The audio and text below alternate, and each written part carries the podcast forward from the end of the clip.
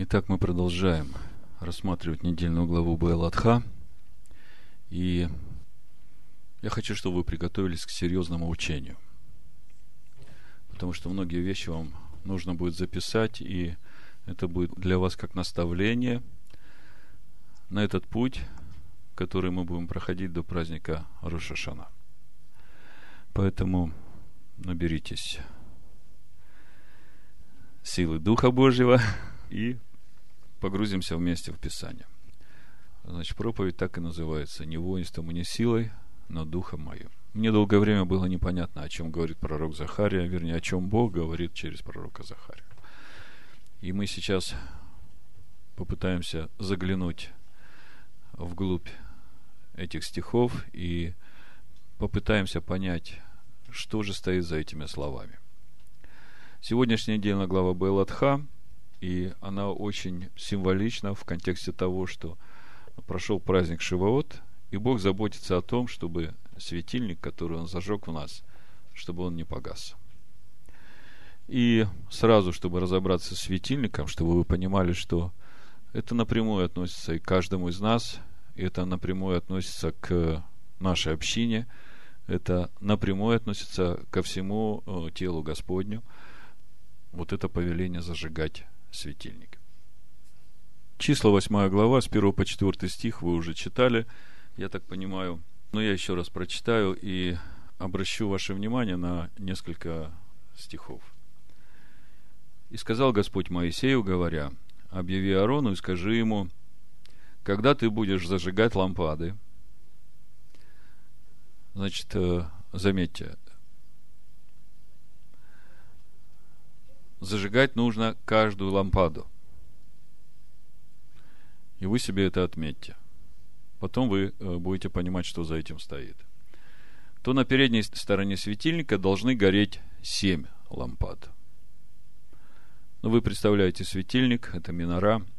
Вы знаете, как оно устроено. Шесть ветвей выходят с одного центрального э, ствола.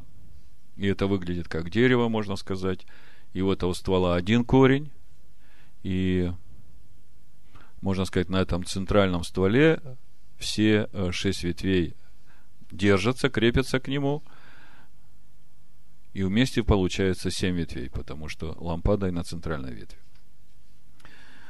Должны гореть на передней стороне светильника, должны гореть семь лампад. Тоже себе отметьте, должны гореть семь лампад. Должны гореть я подчеркиваю, все семь лампад. Не одна, и не две, и не три. А должны гореть все семь. Арон так и сделал. На передней стороне светильника зажег лампады его, как повелел Господь Моисею. Значит, э, сразу, чтобы вы понимали, на передней стороне светильника мудрецы говорят, что речь идет о том, что вот эти шесть лампад, которые на шести ветвях, они все э, фитили должны были быть направлены к центральной ветви. Но это еще свидетельство того, что из одного источника все это происходит. И все является как бы полнотой одного источника. Вы знаете, когда я думал о сущности этих семи лопат, ну, может быть, чуть позже, я вам скажу, э, какой образ я увидел в этом мире. Дальше читаю, четвертый стих. «И вот устройство светильника. Чеканный он из золота, от стебля его до цветков чеканный по образу, который показал Господь Моисею. Он сделал светильник. Значит, самое важное, светильник сделан по образу. По образу чего? По образу кого? Это нам надо четко понимать.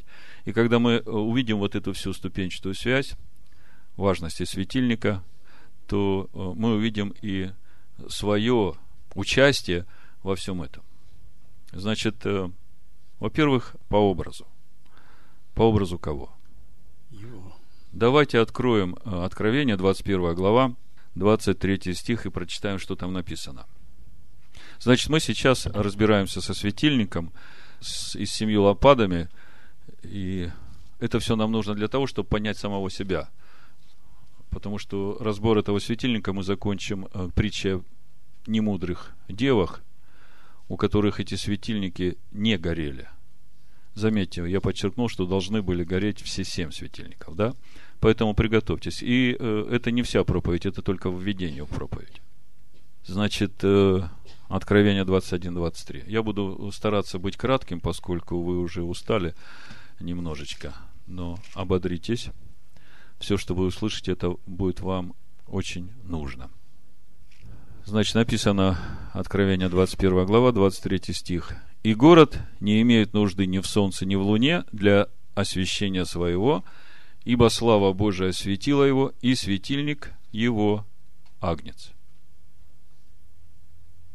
Значит, э, светильник, который сделал Моисей по образу, мы можем сделать вывод, что образ светильника – это агнец. Агнец, который будет освещать весь небесный город. Света там не будет, светильником будет агнец. И что же есть этот светильник? Мы понимаем, что агнец – это, это Машех.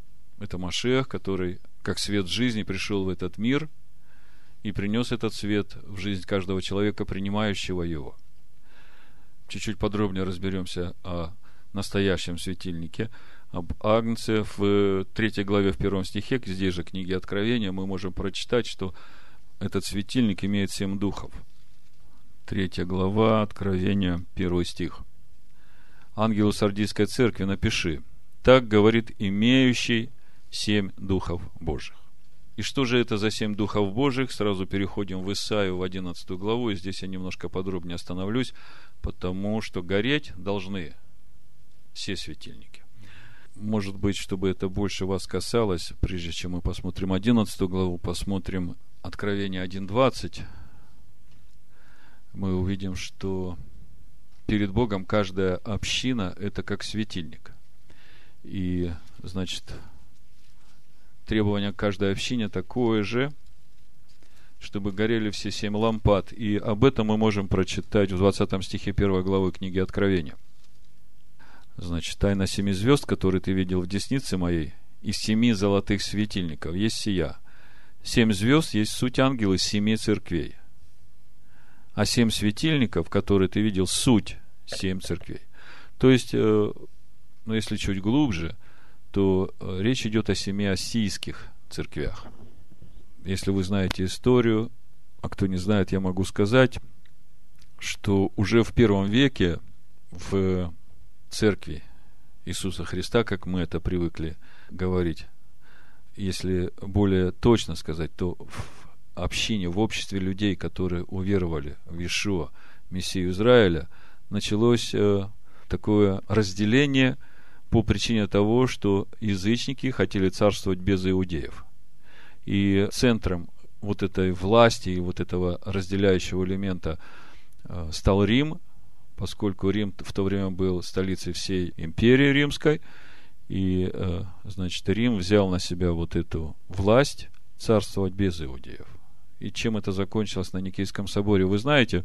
Просто я хочу показать вам, что э, вся книга Откровения – она обращена не к западным церквям. С того момента, когда началось это разделение, значит, община уверовавших в Машеха, Израиля, Ишуа, принявших его как Мессию Израиля, она разделилась на два фронта. На восточную церковь и на западную. На осийскую церковь и на западную. И вот Осийская церковь – это практически те церкви, которые утверждал апостол Павел, которые еще оставались в иудейском духе, в духе священных писаний. Они праздновали все праздники по тому, как записано в священных писаниях. И вот апостол Иоанн обращается в Откровении в первой, в четвертом стихе, вы можете увидеть. Иоанн семи церквям, находящимся в Асии.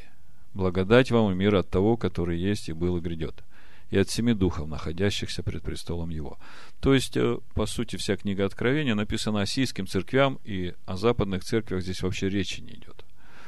Поэтому нет смысла говорить о полноте Духа Божьего, о полноте горящих светильников в западных церквях. Мы сегодня будем говорить о полноте светильника, который относится к осийским церквям, которые утверждают свою веру на иудейской вере, которые в основании имеют Тору Моисея и закон Бога.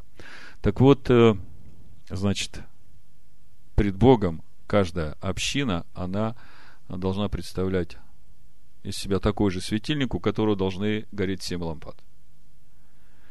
То же самое каждый человек перед Богом, он такой же светильник, у которого должны гореть эти же семь лампад. Что за семь лампад, э, мы сейчас поговорим, а почему человек тоже является светильником, я хочу вам притчи 20 главу, 27 стих показать. Притчи 20 глава, 27 стих. Здесь написано, что светильник Господень, дух человека, испытывающий все глубины сердца. То есть, Бог, глядя на наш дух, Он видит, как горит светильник. Горят лампады или не горят лампады. Горит одна лампада или две или три. Но написано, что должны гореть все семь лампад. Скажите пока, чтобы вы начали размышлять на дальше, мы потом будем об этом говорить, что нужно светильнику, чтобы он вообще горел. Светильнику нужен елей. Мы сейчас об этом будем говорить. Где же его взять, этот елей? И что же есть этот елей? То есть, по сути, э, мало, послушайте меня, мало того иметь светильник, мало того иметь семь лампад. Надо, чтобы они все горели, а они гореть не могут, если нет елея. И проблема немудрых дел была именно в том, что не было елея. Значит, э, Исайя 11 глава, я хочу еще раз с вами разобрать и расставить акценты, так как я вижу. Значит, э, с 1 по 4 стих я прочитаю. «И произойдет отрасль от корня Есеева, и ветвь произрастет от корня его, и почует на нем Дух Господень, тетраграмматона, руах тетраграмматона, дух премудрости, и на иврите это э, хакама, дух разума, и на иврите это бина, понимание. На иврите корень бина и понимать, и строить. То есть, э, почает на тебе дух, который имеет понимание, и это понимание будет тебя строить. Дух совета, значит, вот э, Эцах совет. Как это понять? Что это есть дух совета? Э, вот есть такое сочетание Алвед Эцот. Беспомощный, растерянный, растерявшийся. Так вот, такому беспомощному, растерянному, растерявшемуся как раз Дух Совета помогает освободиться от этой растерянности, беспомощности. Э, то есть, он приводит человека в целостность, Дух Совета, да? Дух крепости – это гвура. И с иврита переводится как героизм, доблесть, сила, могущество. Дух ведения – это даат, это, по сути, познание. И дух благочестия, да? И в иврите написано не благочестие, а страх Аданая, страх тетраграмматона. И э, я смотрел в словаре, что же стоит за этими словами страх Адана. И вот э, помимо того, что боящийся, страшащийся и слово ира, да, а вот сочетание конкретно как ира тетраграмматон э, переводится в словаре как ревностное соблюдение заповедей и богобоязнь. Вот такое понимание в иудейском словаре. И вот обратите внимание на третий стих. Значит, вот эта полнота Духа, семь Духов Господних, они в конечном итоге приведут человека к страху Господню. Написано, и страхом Господним исполнится. То есть, э, у Сираха где-то написано, что начало мудрости – страх Господень, и полнота мудрости – это страх Господень. Так вот, э, все эти светильники, когда они будут гореть в тебе – в конечном итоге это должно привести тебя в состояние просто богопочитания, богобоязненности, поскольку ты всегда уже будешь видеть и понимать своего Бога. Ты будешь научен Богом, скажем так. И для того, чтобы тебе исполниться этим страхом Господним, в тебе, значит, должны гореть вот эти все семь лампад. И мудрость, и понимание, и совет, и сила, и познание, и страх Господень. Вот все это должно в тебе вместе гореть. Так вот, э, почему так важно, чтобы э, все вместе горело? Э, потому что, когда я думал над вот этим устройством светильника, и вот эти семь лампад, которые должны гореть все вместе. Думаю, почему все вместе должны гореть? И я слышу в духе радуга. Что такое радуга? Это, это свет, это свет, который преломлен под разными углами на семь составляющих. Это все один и тот же свет, но вот он как бы внутри себя содержит всю эту гамму цветов. Понимаете? Вот то же самое и полнота Духа Божьего. Вот этот вот светильник, который нам показан, он в себе несет всю эту полноту. То есть Дух Божий в себе несет всю эту полноту. Дух премудрости и разума, Дух совета и крепости, Дух ведения и страха Господня. Да. И все это на Духе Аданая. И понятно тогда, почему должны гореть все лампады. Потому что если какая-то лампада в тебе не горит, то ты ущербным становишься. Ты где-то заслонил собой сияние этого света. Ну вот вы представьте, радуга светит, да, и какие-то цвета выпали там. И ты думаешь, что-то не в порядке не в порядке во мне, потому что где-то я заслонил это все собой, и от этого мой светильник уже не горит. То есть Бог смотрит на меня, как на светильник, да, и видит, что у парня проблемы. Он смотрит на общину и видит, что какие-то светильники не горят, он видит, что у общины проблема. Но со светильником где-то как-то понятно, теперь надо разобраться с елеем. Без елея светильник не горит. И что же такое тогда елей, если светильник, мы уже разобрали, сам по себе это полнота Духа Божьего. Мы как бы все время думаем, что елей – это Дух Божий. Да? У нас э, все время ассоциация с елеем, как с Духом Божьим. С одной стороны, да, а с другой стороны, не совсем. Чего-то еще не хватает. И вот я хочу, чтобы вы увидели, какая же связь э, вот этого э, светильника с елеем, потому что если есть светильник, нет елея, какая польза от светильника? Если есть елей, а нет светильника, какая польза от елея? Я хочу, чтобы вы увидели, как это работает и какая роль во всем этом нашей души. Мы не случайно пели песню о глиняном горшке. Так вот, давайте откроем исход 27 главу 20 стих, и вы увидите, что елей, он не с неба приходит. Исход 27 глава, в 20 стихе написано – и вели сынам Израилевым, чтобы они приносили тебе елей, чистый, выбитый из маслин, для освящения, чтобы горел светильник во всякое время. Это Тора, это Слово Божие. И вы должны понимать, что здесь написано что-то гораздо большее, чем просто елей из маслин, который принесут сыны Израиля. Значит, первое, что я вижу, елей должны приносить сыны Израиля. То есть, елей должны приносить мы с вами.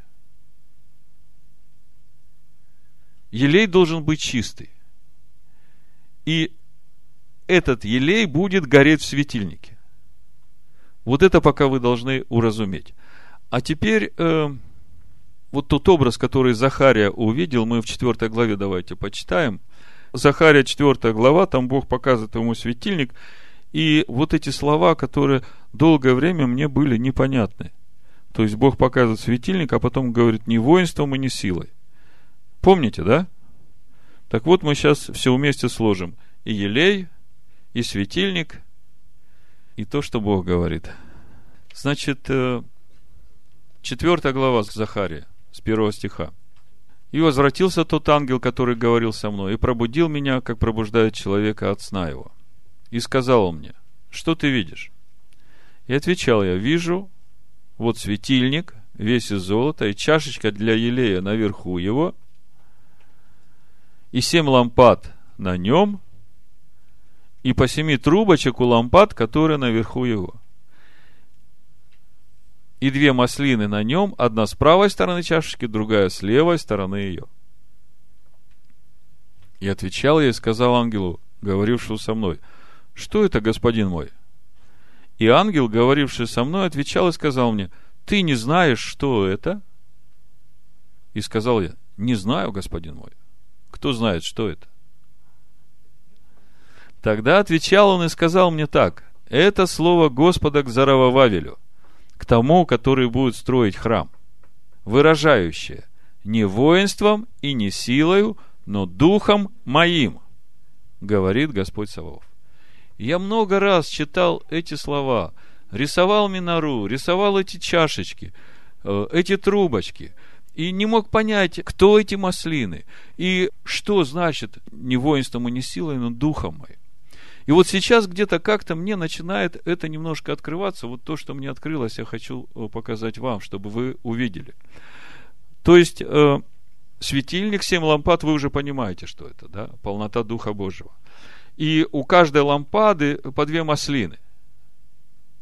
Из этих маслин течет по трубочкам золотым этот елей в эту лампаду. И благодаря этому елею, значит, э, светильник будет гореть. И мы видели, что этот елей должны приносить сыны Израиля по Торе. И в конце написано, что не воинством и не силой, но духом моим. И что же это все значит? Так вот, послание евреев, 9 глава, 14 стихе, мне кажется, мы можем увидеть ответ, что за всем этим стоит. И речь идет о Машехе, Иешуа, о том, когда он, будучи человеком, принес себя Духом Святым в жертву. Вот давайте 9.14. Значит, написано, то кольми паче, кровь Машеха, который Духом Святым принес себя непорочного Богу. Что вы видите во всем этом стихе? Скажите, мог Машех, живя в теле человеческом в этом мире, без Духа Святого принести себя в жертву? Нет. Помните, как он в Гефсиманском саду молился? Ему нужно было больших усилий, чтобы победить свою душу и согласиться стать жертвой. И это стало возможным только благодаря Духу Божьему в нем. И через это он вошел в свою славу. Через это он вошел в свою полноту. Вот в пятой главе, здесь же послание еврею, мы можем читать. Седьмой стих по девятый. Он в одни плоти своей, с сильным воплем и со слезами принес молитвы и моление могущему спасти его от смерти. И услышан был за свое благоговение. Смотрите, мы читаем, что он услышан был. А скажите, какие последние слова перед своей смертью сказал Ишуа? Отче, почему ты меня оставил? Вы помните такие слова? И как-то это совсем не совпадается с тем, что мы читаем здесь. И совершившись, сделался для всех послушных ему виновником спасения вечного.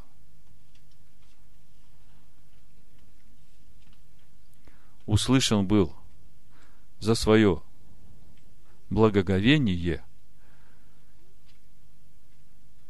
Вот когда он в Гефсиманском саду молился, он сказал, не моя, но твоя воля. И вот через это благоговение, то есть он был услышан. И только благодаря силе Духа Божьего мы читаем, что Духом Святым вот он смог принести себя в жертву, и через это, смотрите, был наречен от Бога первосвященником по чину Милхиседека. То есть, через вот эту смерть своей души, которую Духом Святым вознес на стойку казни, он совершился, вошел в свою полноту. Он прошел, можно сказать, первенец, да? Прошел путь. И когда я размышляю вот над всем тем, что произошло с ним, и участие Духа Божия во всем этом, я понимаю, что именно это стоит за словами в Захарии, что значит не воинством и не силой, но Духом моим. И светильник был агнец, мы читали, да? И также мы читали, что светильник – это община, и также мы читали, что светильник – это каждый из нас.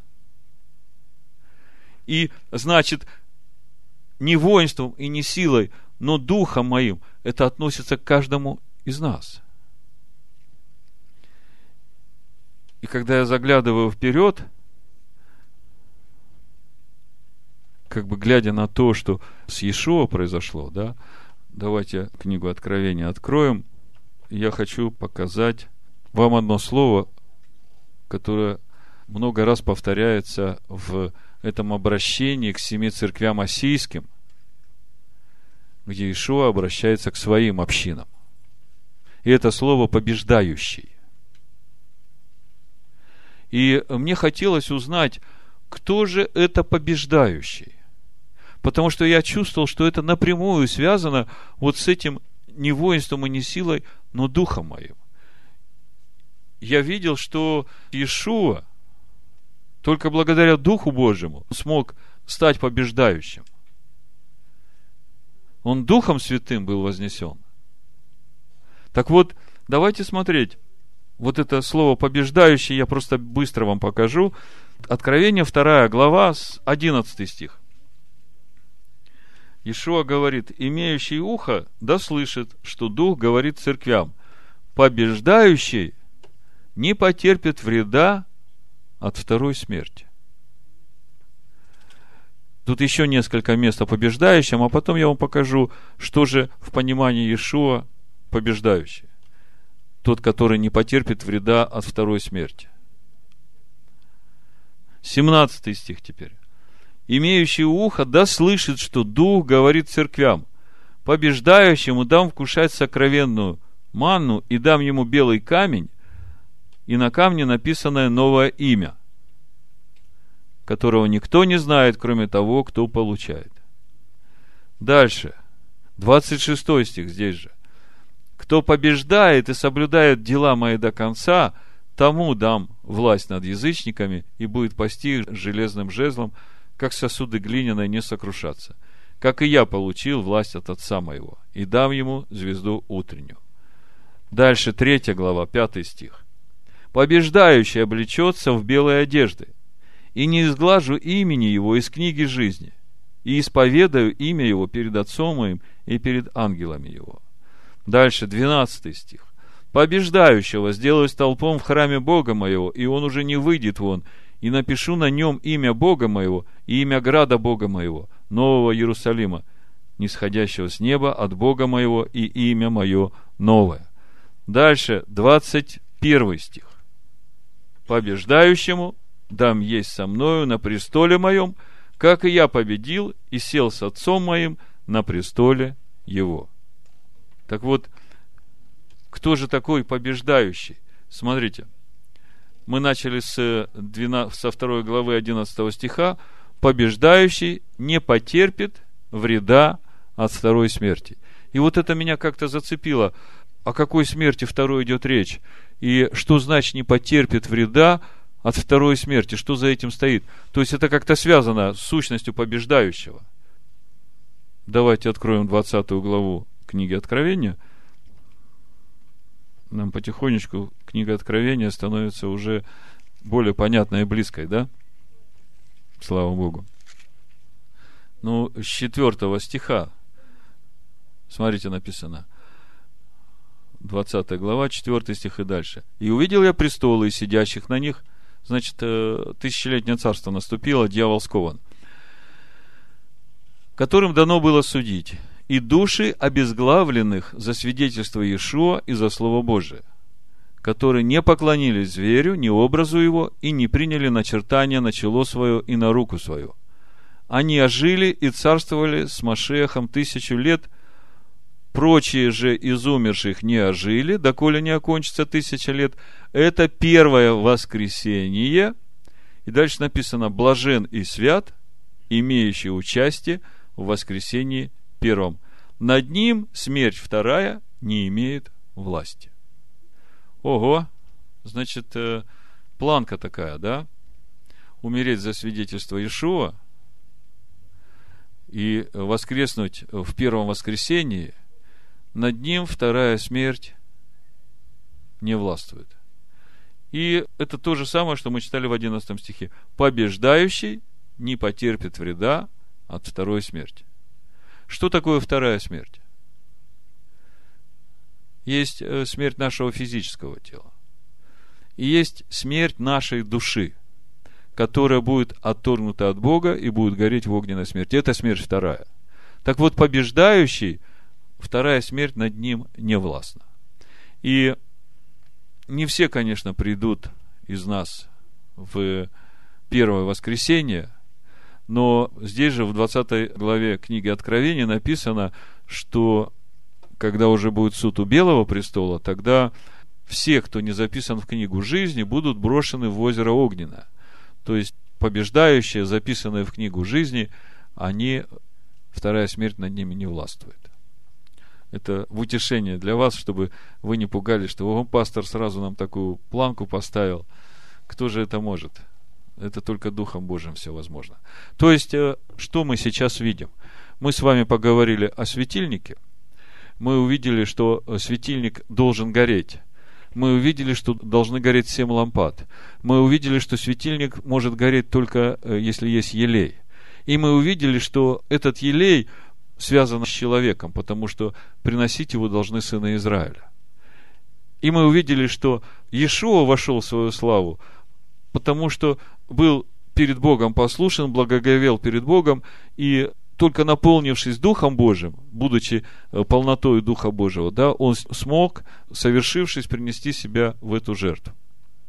Чтобы вас не мучить, я попробую, значит, сформулировать, что же такое в итоге этот елей. Все очень просто. Душа человека наполнена Духом Бога. Вот это и есть вот этот елей. Душа человека, наполненная Духом Бога. Это душа, посвятившая себя на служение Духу. Можно так сказать. Вот что значит не воинством и не силой, но духом моим. Теперь вы начинаете понимать. Скажите, душа, чтобы наполнилась Духом Божьим, что для этого надо?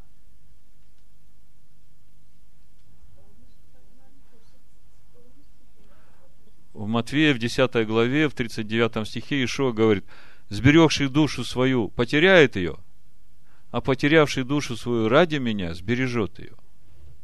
Вот оно все взаимосвязано. Это все об одном и том же. Мы все время молимся, когда делаем хлебопреломление по Ефесянам 3 главе, 16 по 21 стих. Давайте откроем, я вам что-то покажу там, чтобы вы увидели. Ефесянам 3 главу откроем сейчас. Смотрите. 16 стиха. «Да даст вам по богатству славу своей крепко утвердиться духом его во внутреннем человеке». Это мы знаем. То есть, люди, рожденные свыше, Павел молится о них и говорит, что вам еще нужно, чтобы Дух Божий крепко утвердился в вашем внутреннем человеке. А что для этого нужно? Это нужно не угошать Духа Божьего, не огорчать его, не вести себя так, чтобы Дух Божий отходил, так как отошел от Мирьям. Верою вселиться Машеху в сердца наши. И вы хорошо знаете, что за этим стоит. Чтобы вы, укорененные, утвержденные в любви, смотрите, когда Слово Божье начинает жить в тебе, и ты начинаешь жить по Слову Божьему – это процесс, когда ты укореняешься в любви к Богу, потому что любовь к Богу, исполнение заповедей, но это еще не все, это только начало. Полнота Божия, она там, вот чуть-чуть дальше. Это то же самое, как с Иешуа, когда он, благоговея перед Богом, всего себя вознес в жертву. Вот смотрите, здесь же – чтобы вы, укорененные и утвержденные в любви, могли постигнуть со всеми святыми, что есть широта и долгота и глубина и высота. Мы сейчас говорим именно об этой и глубине, и высоте, и широте, и долготе. И уразуметь превосходящее разумение любовь Машеха.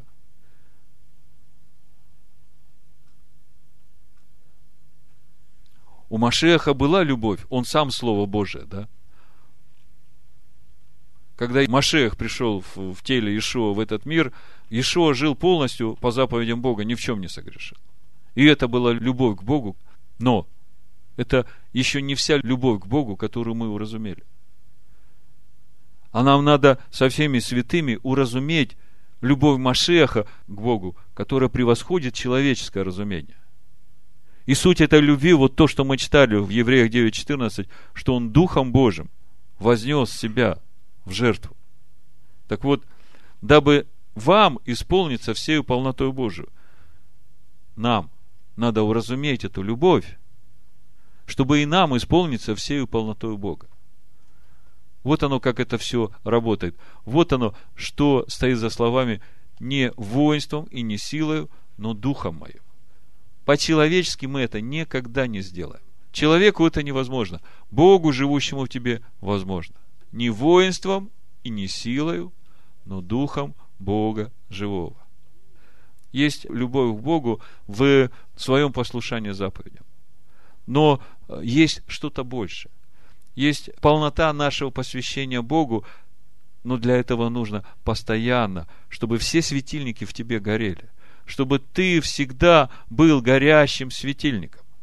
Скажите, что заставляет этот светильник гореть в нас?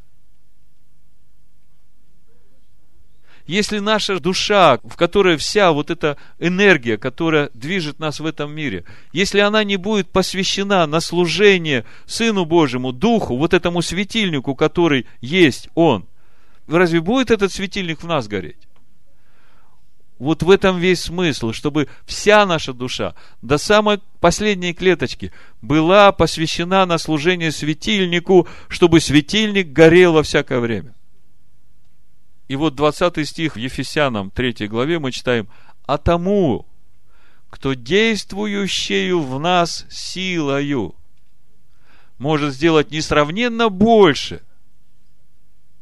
Вот здесь за этими стихами и стоит не воинством и не силою, но духом Бога живого.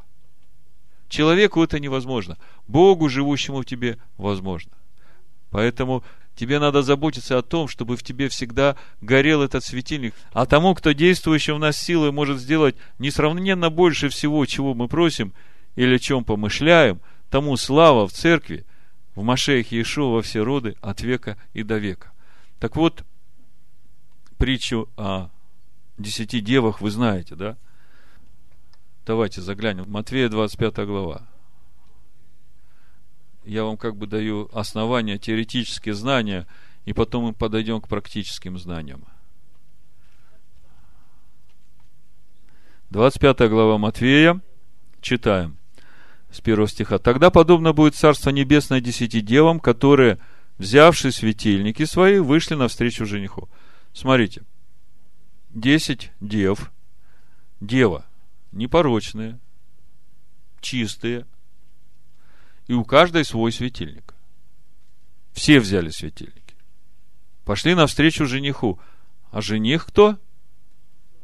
Ишуа, Машех. То есть, все они объединены одной целью. Все ждут Машех.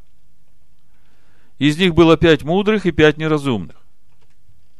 Неразумные, взявшие светильники свои, не взяли с собой масло. А что такое масло, мы говорили? Вы записали себе – душа, наполненная Духом Божьим. Хорошо. Теперь читаю еще раз. Из них было пять мудрых и пять неразумных. Неразумные, взявшие светильники свои, не взяли с собой масло.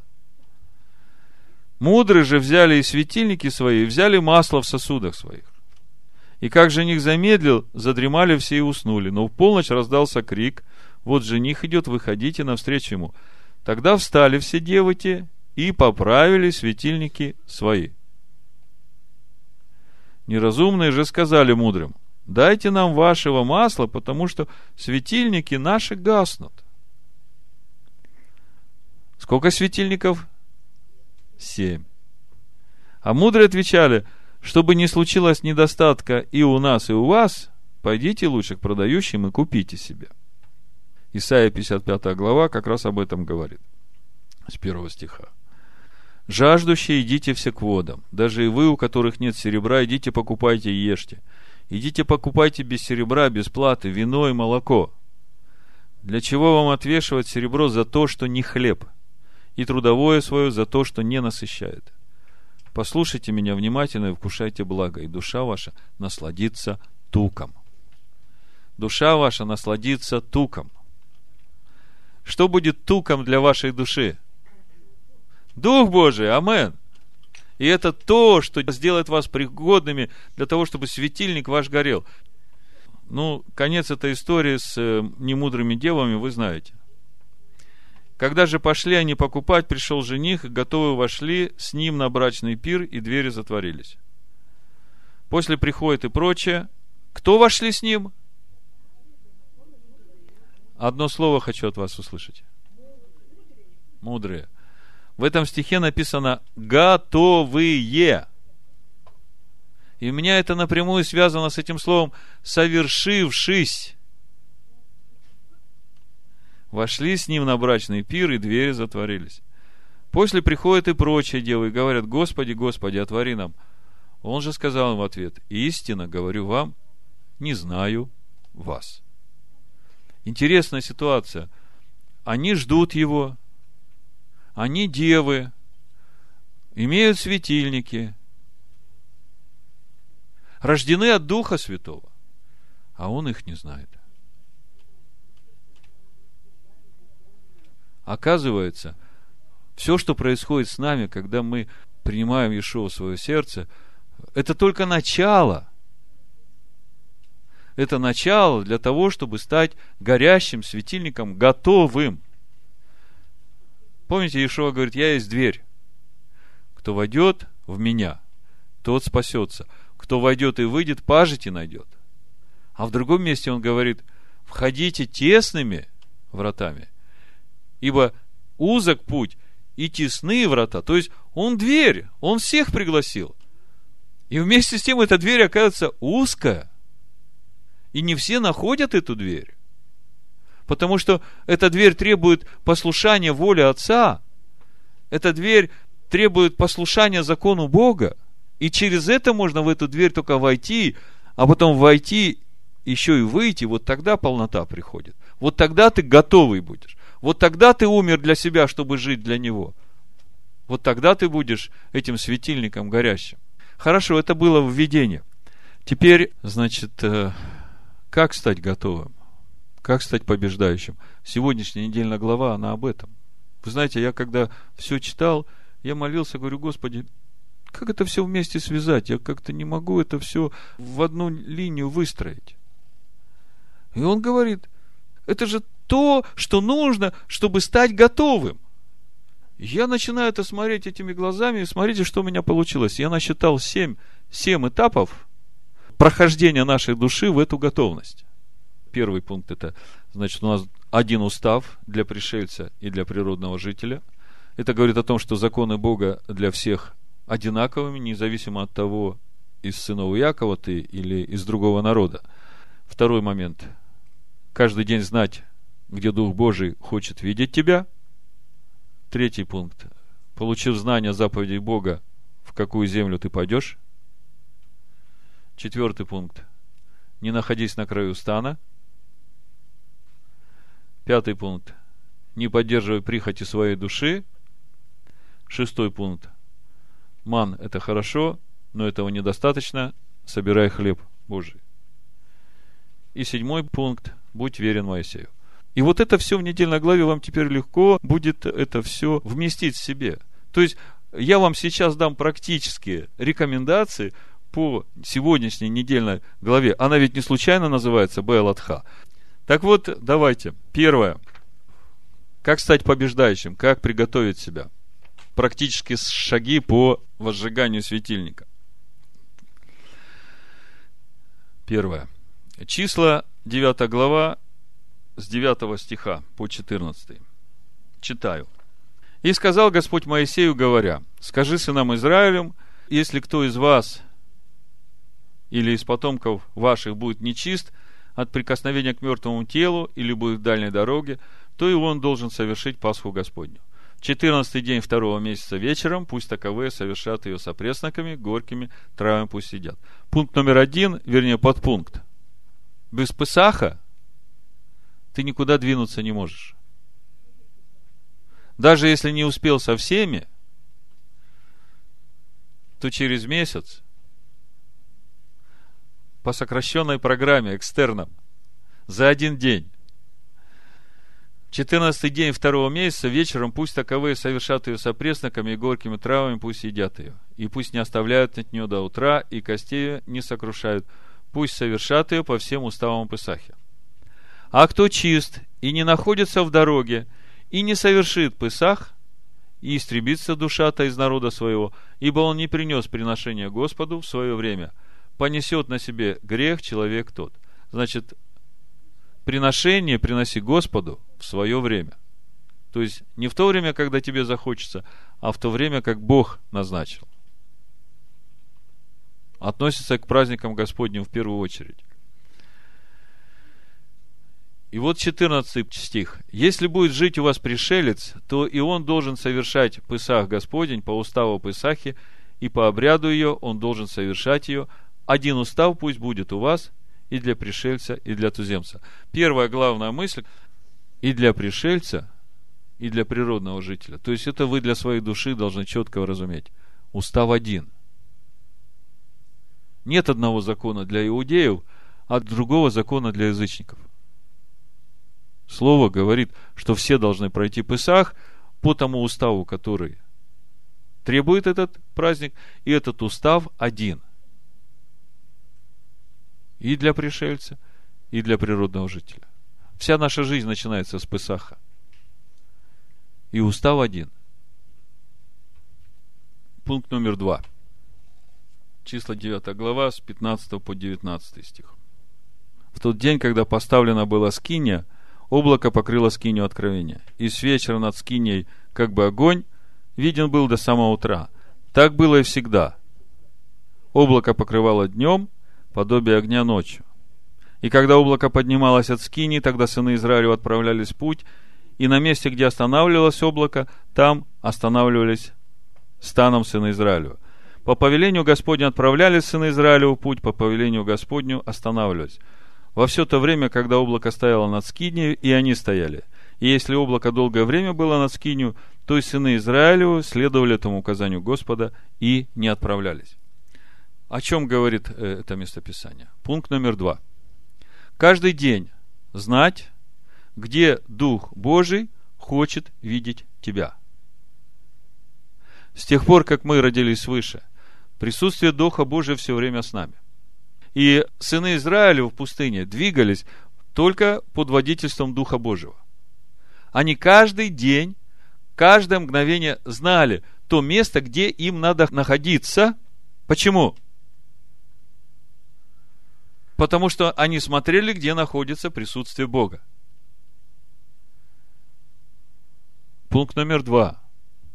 Это то, о чем я сейчас говорю.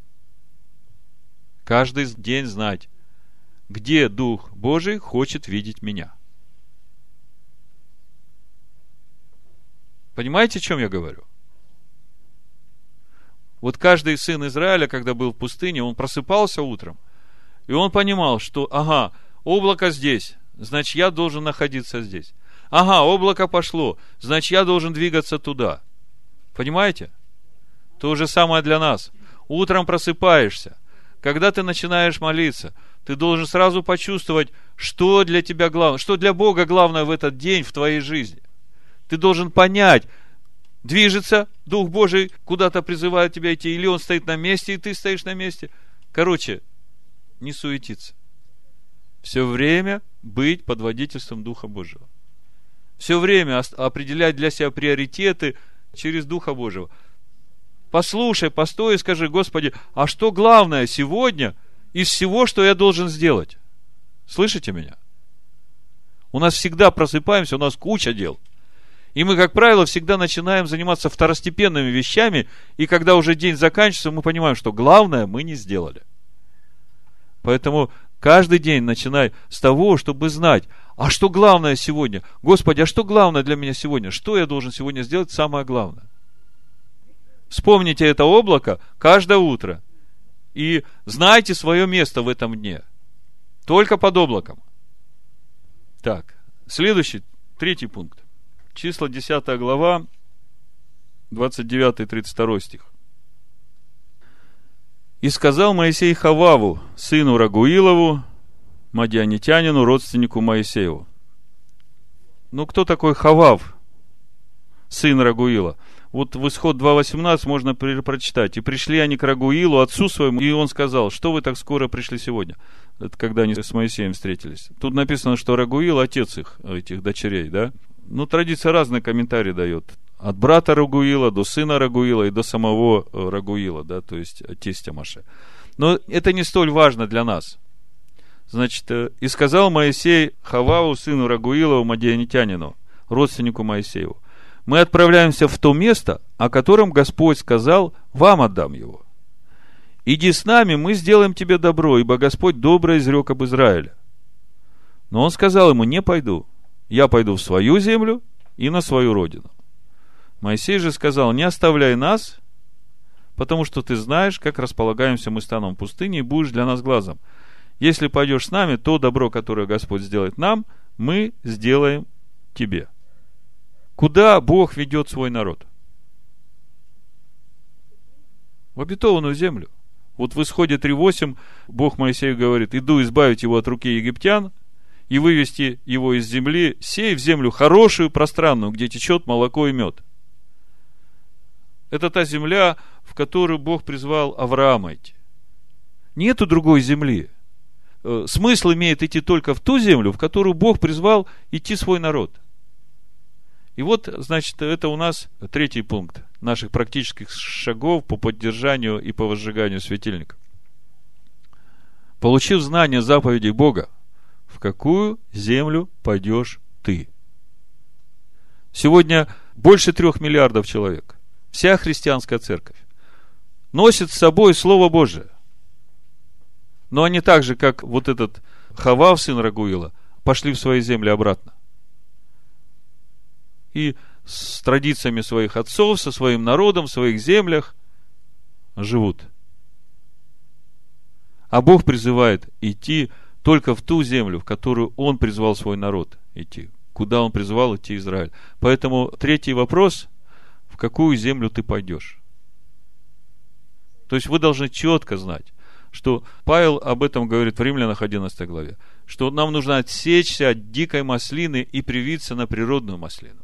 Это то же самое, что Авраам вышел из дома отца своего, из родства своего, из земли своей и пошел в ту землю, которую призвал его Господь. И нам надо таким же путем идти.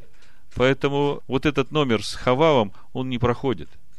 Если ты пойдешь, как Хавав, сын Рагуила, в свою землю, в свой народ, с тем, что тебе уже Бог дал, ты там погибнешь ты там смешаешь это все с язычеством, и в итоге твой светильник будет без елея, как у этих пяти немудрых дев. Четвертый пункт.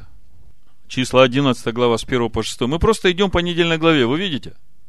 Я вам просто даю практические рекомендации. Это важно нам, потому что у нас впереди очень жаркое время. Я не про лето говорю.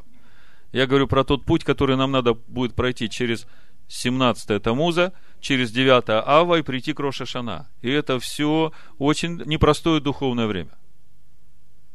Так вот, четвертый пункт. Числа 11 глава с 1 по 6 стих. Я его назвал так. Не находись на краю стана.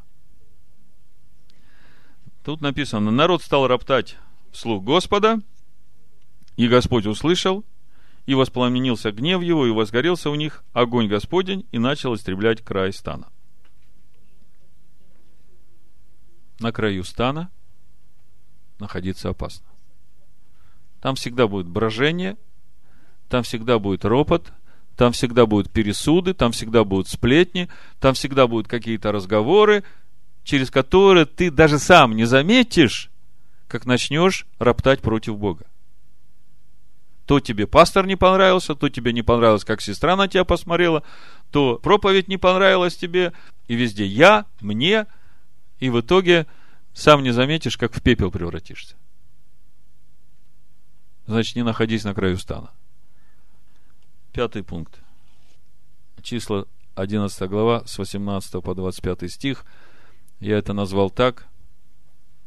Не поддерживай прихоти своей души – у нас у каждого душа желает своего. И чем лучше и сытее наша жизнь, тем эта душа желает большего. Бойся этого. Числа, 11 глава, с 18 по 25 стих написано. «А народу скажи, готовьтесь к завтрашнему дню есть мясо. Ибо плакали вы во услышание Господа, говоря, кто накормил бы нас мясом, ибо лучше нам было в Мицраиме. И даст Господь вам мясо, и будете есть. Не один день будете есть, и не два дня, и не пять дней, и не десять дней, и не двадцать дней. Все это вы знаете. Я хочу вам немножко из 77-го псалма почитать. 77-й псалом, 26 стих. Мы еще сегодня возвратимся в 77-й псалом.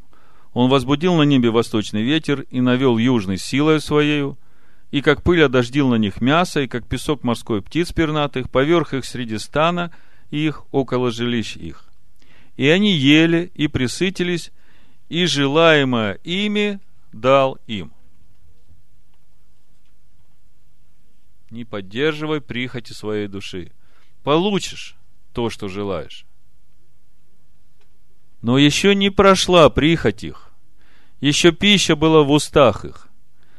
Гнев Божий пришел на них, убил тучных их, и юношей Израилевых не изложил. У Сираха в 18 главе, 31 стихе говорит, «Если будешь доставлять душе твоей приятное для вожделений, то она сделает тебя потехою для врагов твоих». Значит, пятый пункт – не поддерживай прихоти своей души. Потому что если ты будешь перед Богом ходить с этими прихотями, то Бог тебе даст это.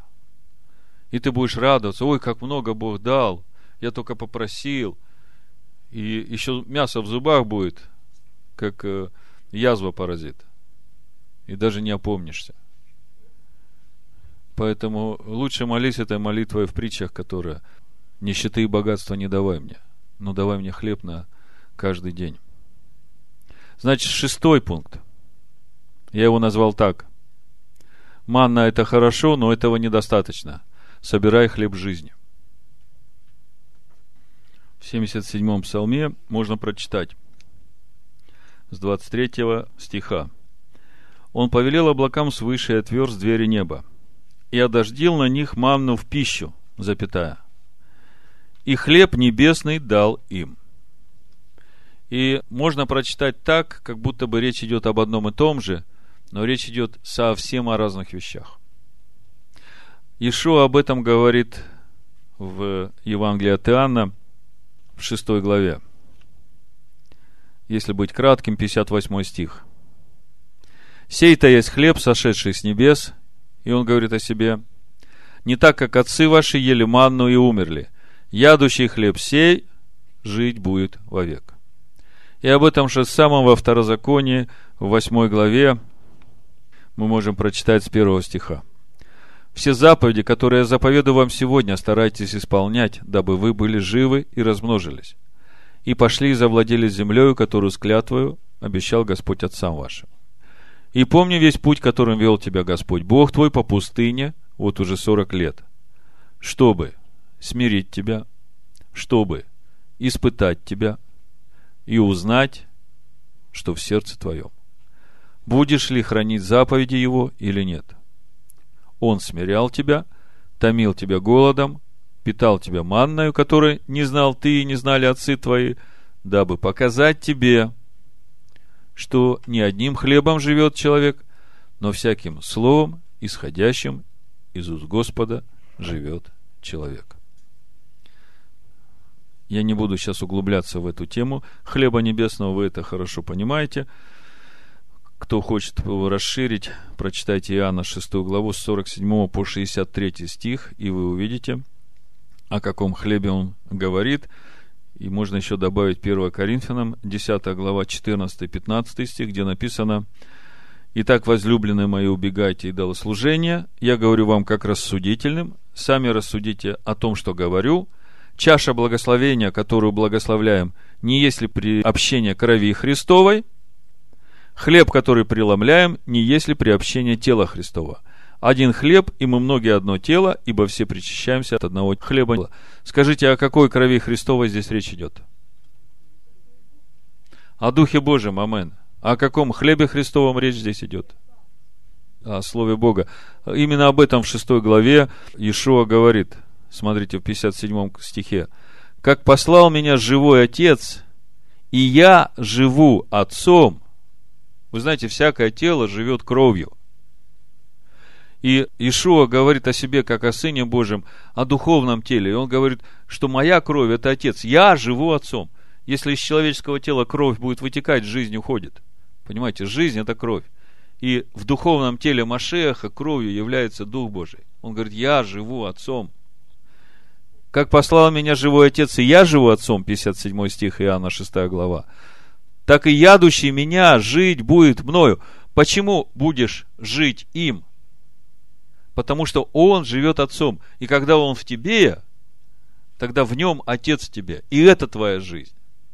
И это то, что так нужно твоей душе, чтобы светильник твой горел. Поэтому отцы ели ман и умерли в пустыне. Почему умерли? Потому что не все вышедшие из Египта были с Моисеем. И вот э, седьмой пункт, который я хочу, последний из практических этих шагов по тому, как приготовлять этот елей. Будь верен Моисею. 12 глава книги чисел об этом говорит. Давайте почитаем немножко. Числа 12 глава с 3 по 10. Значит, Бог говорит Мирьям и Аарону. Если бывает у вас пророк Господень, то я открываюсь ему в видении, во сне говорю с ним. Но не так с рабом моим Моисеем. Он верен во всем доме моем. Скажите, что является домом Бога? Мы. Амен. Мы сейчас об этом посмотрим в третьей главе Евреям. Так вот, Бог говорит, Моисей верен во всем доме моем. То есть, если я дом, то в моем доме там внутри Моисей верен во всем.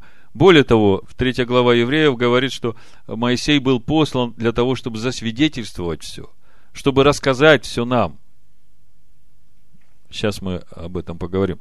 Так вот, Моисей верен во всем доме моем, устами к устам говорю я, с ним, явно, а не в гаданиях, Скажите, что есть уста Бога? Сын Бога. Амен. Образ Господа он видит. Кто есть образ Господа? Машех. То есть я могу, вот основываясь на этом стихе, сказать, что все общение Моисея было с Богом через Машеха. Поэтому будь верен Моисею. Ну, несколько э, моментов из послания Евреям 3 главы, и на этом я закончу. Значит, э, с первого стиха. Итак, братья святые участники в небесном звании, уразумейте посланника и первосвященника исповедания нашего Машеха Иешуа, который верен поставившему его. Кто его поставил? Бог Отец. Кем поставил? Уразумеете посланника и первосвященника. Кто поставил? Кем поставил? Амен. Первосвященником поставил. Где поставил? В доме его, который верен поставившему его, как и Моисей во всем доме его. Значит, э, Моисей верен, и Машех верен. Ну, как бы в верности Машеха мы не сомневались. Конечно, в верности Моисея мы тоже не сомневаемся. Но есть те, которые будут слушать эту кассету или проповедь в интернете. У тех проблема с Моисеем. И я хочу им сказать сейчас, ребята, смотрите Писание, Новый Завет. Если вы считаете Машеха верным, то Бог считает и Моисея таким же верным, как и Машех. Идем дальше.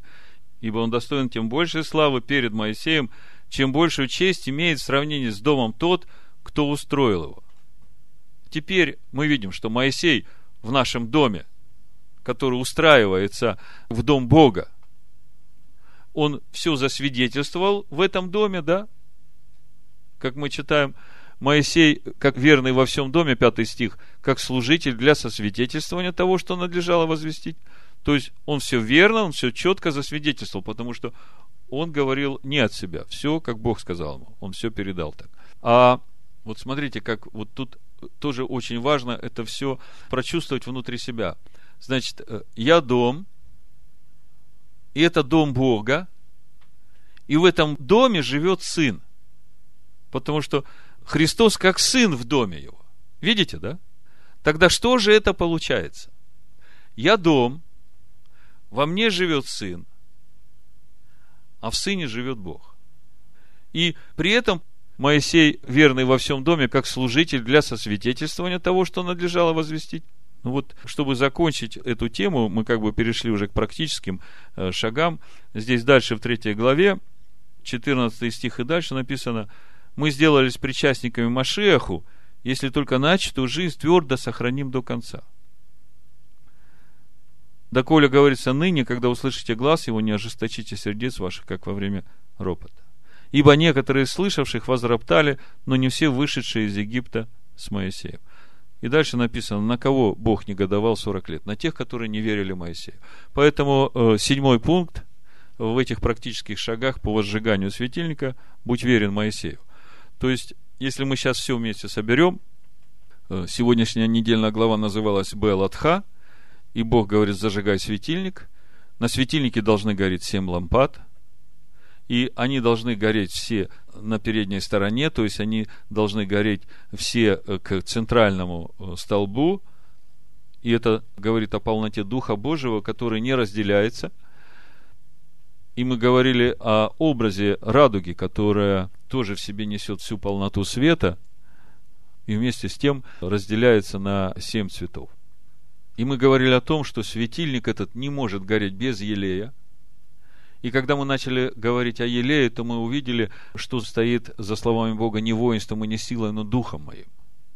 То есть мы можем стать этим елеем, которым горит этот светильник, только присутствием Бога в нас. И Он как раз нас совершает, и Он в нас может сделать гораздо больше того, о чем мы думаем и помышляем. Поэтому наша задача заботиться о том, чтобы нам всегда быть этими сосудами Бога. Чтобы в нас всегда был Дух Божий. И потом мы перешли именно к практическим шагам. Всего семь шагов по этой недельной главе, и я их кратко напомню. Это первый пункт, это значит у нас один устав для пришельца и для природного жителя. Это говорит о том, что законы Бога для всех являются одинаковыми, независимо от того, из сынов Якова ты или из другого народа. В седьмой главе Коринфянам Павел говорит в 19 стихе, я прочитаю – обрезание ничто и не обрезание ничто, но все в соблюдении заповедей Божьих. Значит, один устав. Второй момент. Каждый день знать, где Дух Божий хочет видеть тебя. И вы знаете теперь, что за этим стоит. Третий пункт. Получив знание заповедей Бога, в какую землю ты пойдешь. Четвертый пункт. Не находись на краю стана – Пятый пункт. Не поддерживай прихоти своей души. Шестой пункт. Ман – это хорошо, но этого недостаточно. Собирай хлеб Божий. И седьмой пункт. Будь верен Моисею. Вот вкратце это то, что я хотел вам сегодня рассказать. И я думаю, несмотря на то, что всего было много, все было очень просто и понятно. Амен. Амен. Слава Богу. Амен. Слава Богу. Амен. Слава Богу. Амен. Слава Богу.